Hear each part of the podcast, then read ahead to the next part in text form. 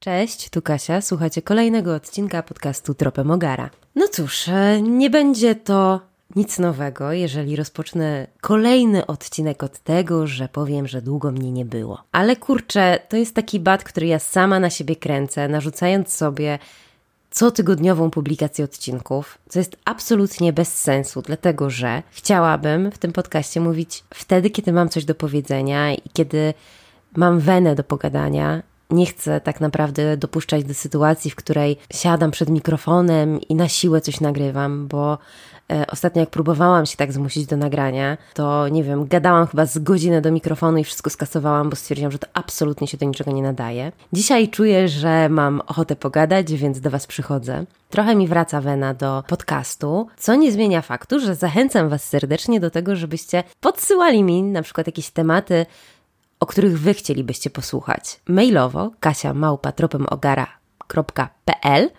lub e, właśnie na forysiowym Instagramie. Inspiracją do dzisiejszego odcinka jest nasz zbliżający się urlop.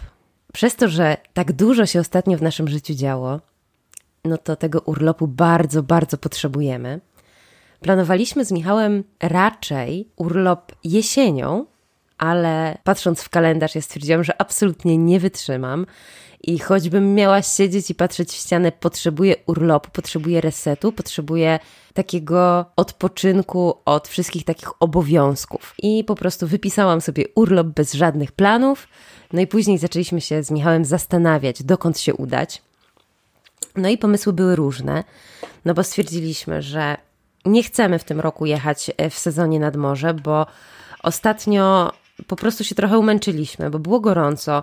Tam nie bardzo było się gdzie schować e, mm, przed, e, przed tym upałem i, i stwierdziliśmy, że, że jednak może zostawiamy sobie na zimę, bo wtedy je bardzo, bardzo lubimy. A teraz e, pomyśleliśmy, że fajnie byłoby pojechać gdzieś nad jezioro. No i tak szukaliśmy, szukaliśmy, ale niczego nie znaleźliśmy sensownego.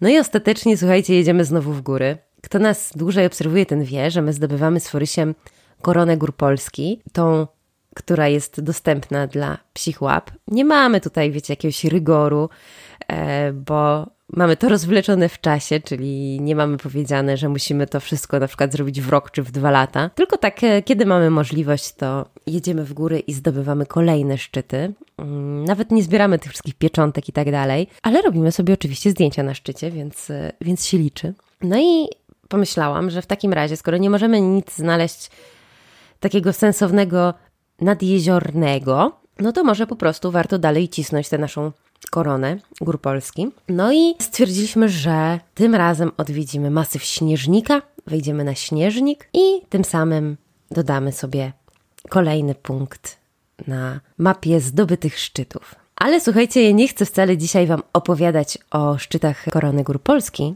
Myślę, że to może być temat na któryś z kolejnych odcinków. Dzisiaj chciałabym poopowiadać Wam o tym, jak moim zdaniem warto się przygotować do wyjazdu z psem w góry. I chciałabym poopowiadać Wam też o kolorach szlaków e, zgodnych z wytycznymi Polskiego Towarzystwa Turystyczno-Krajoznawczego. Bo czy wiedzieliście, że kolory szlaków nic nam nie mówią o poziomie trudności danej trasy?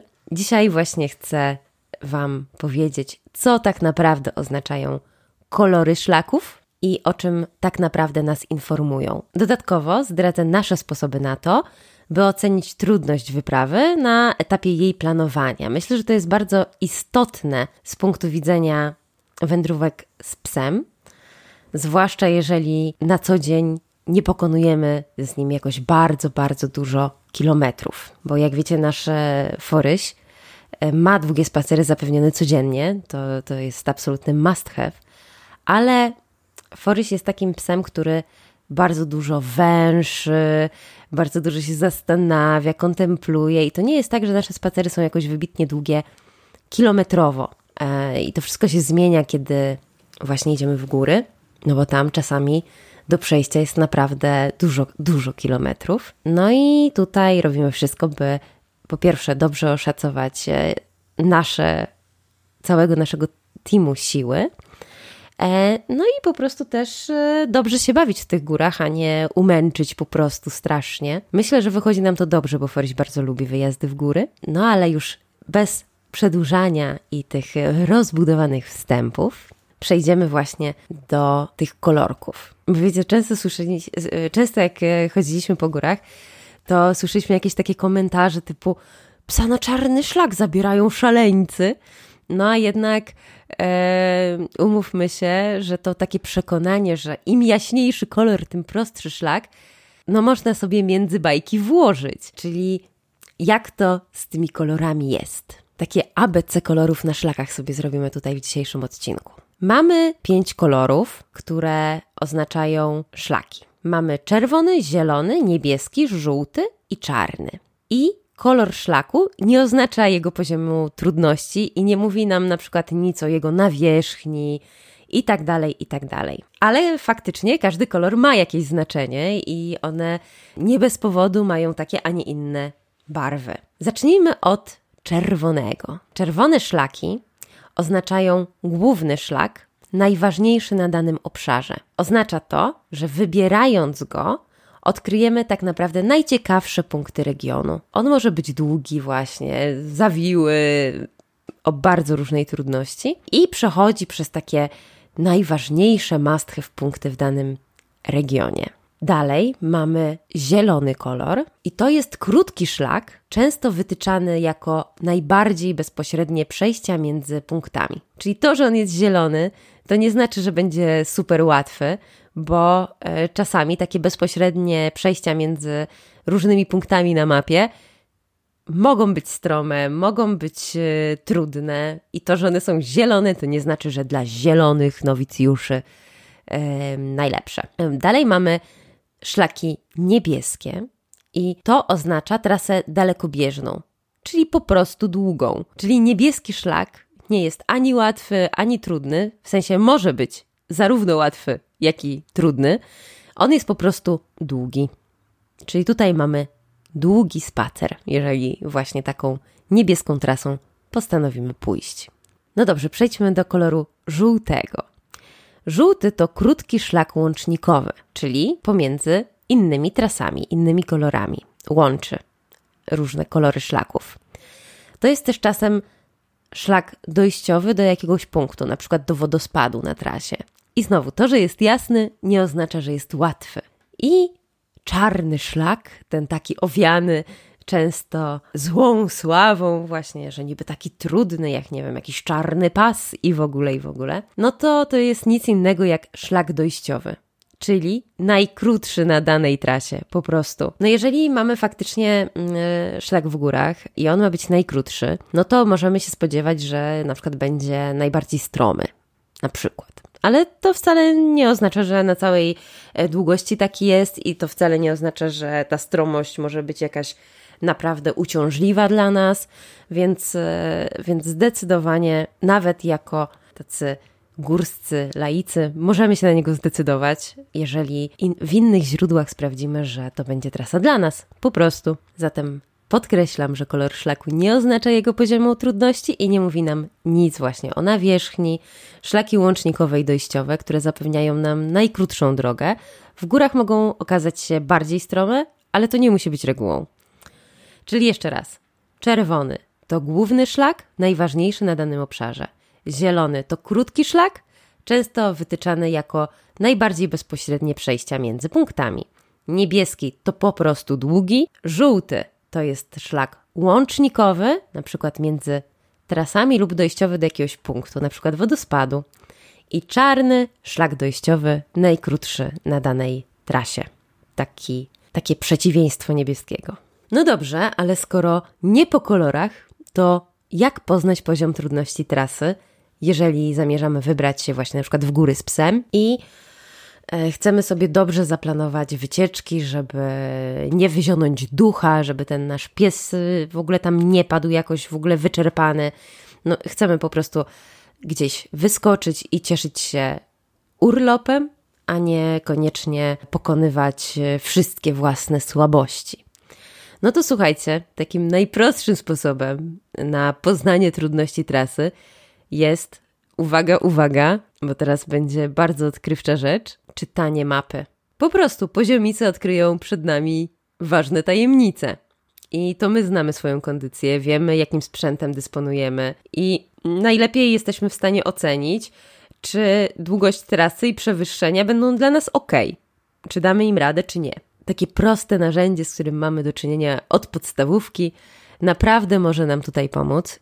No i tutaj wiecie, ja się trochę śmieję, bo ja z geografii, no jestem noga straszna i bez Michała to, nie wiem, żadnej mapki by nie było u nas na profilu, yy, chyba. Ja jestem człowiekiem GPS-em, w ogóle orientacji w terenie nie mam, ale poziomicę umiem czytać, więc myślę, że, że każdy jest w stanie to ogarnąć. Drugi sposób na to, żeby poznać poziom trudności trasy, to po prostu świadomienie sobie, że żyjemy w XXI wieku i ten XXI wiek jest w służbie turystów i wystarczy sięgnąć po dobre, sprawdzone aplikacje. Na przykład w aplikacji Mapa Turystyczna y, zobaczymy zdjęcia trasy, którą chcemy pokonać, no i będziemy wiedzieć, na co się przygotować. Czyli e, będziemy wiedzieć, czy jest jakoś kamieniście, czy ta droga będzie przyjazna dla psich łap, czy niekoniecznie, czy mamy tam dużo na przykład jakichś schodów, takich, których e, nasz pies nie lubi.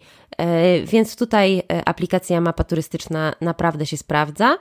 Dodatkowo e, ja staram się pokazywać te nasze trasy właśnie pod kątem też nawierzchni, więc obserwujcie forysiowy profil na Instagramie i jeżeli będziecie się wybierać gdzieś, gdzie my już byliśmy, no to na przykład pooglądajcie nasze rolki z różnych e, tras, które opisujemy.